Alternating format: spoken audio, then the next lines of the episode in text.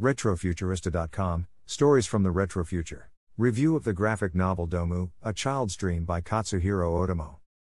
Domu, A Child's Dream is a manga series written and illustrated by Katsuhiro Otomo, best known for his masterpiece Akira. The comic, after winning some prestigious awards such as the Japan Cartoonists Association Award in 1981, the Nihon SF Taisho Award in 1984, and the Seiun Award in the same year, was published in French in 1991, in Italian in 1992, and in English in 1995. The graphic novel was serialized between 1980 and 1981. The story centers on an old man and a child possessing extrasensory powers. A series of mysterious accidents, inexplicable suicides, domestic injuries, sudden deaths ensue in a large and anonymous building on the outskirts of Tokyo. Inspector Yagamawa and Detective Takayama are in charge of the investigation. However, Yagamawa dies mysteriously committing suicide after finding a good lead to track down the killer, and Takayama is left with the task of continuing the investigation alone. Domu a Child's Dream 6. The murderer is a harmless looking old man, Mr. Cho, a collector of junk who lives alone. In reality, the objects he jealously guards at home are the loot he recovers from the victims. The murderous rampage of old Cho is thwarted by the arrival of a girl named Atsuko.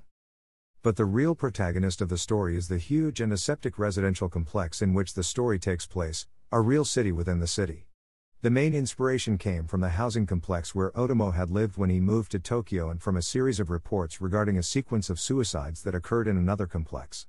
In 1980, the Takashima Daira residential complex, located in the northern part of Tokyo, was the setting of more than 70 suicides. It was a huge, gray, anonymous, and claustrophobic complex, where over 40,000 people lived in 64 buildings 5 to 14 stories high within Tokyo's city limits.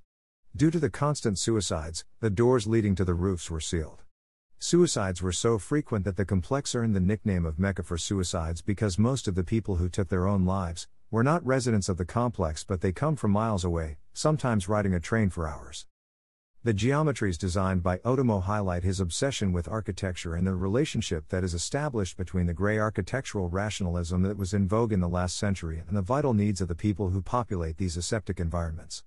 The alienation of the outskirts is sublimated by the converging lines of the buildings, by the parallel levels that stretch on the perspective projections, which allow a glimpse of private environments for a moment frozen in time, emphasizing with wide shots the empty expanses of concrete.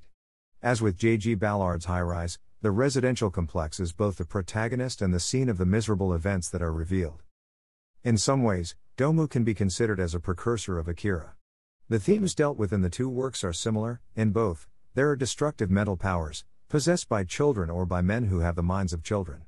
Both also share the same graphic style, long shots, claustrophobic structures, and strongly identified characters. If you enjoyed this article, please subscribe.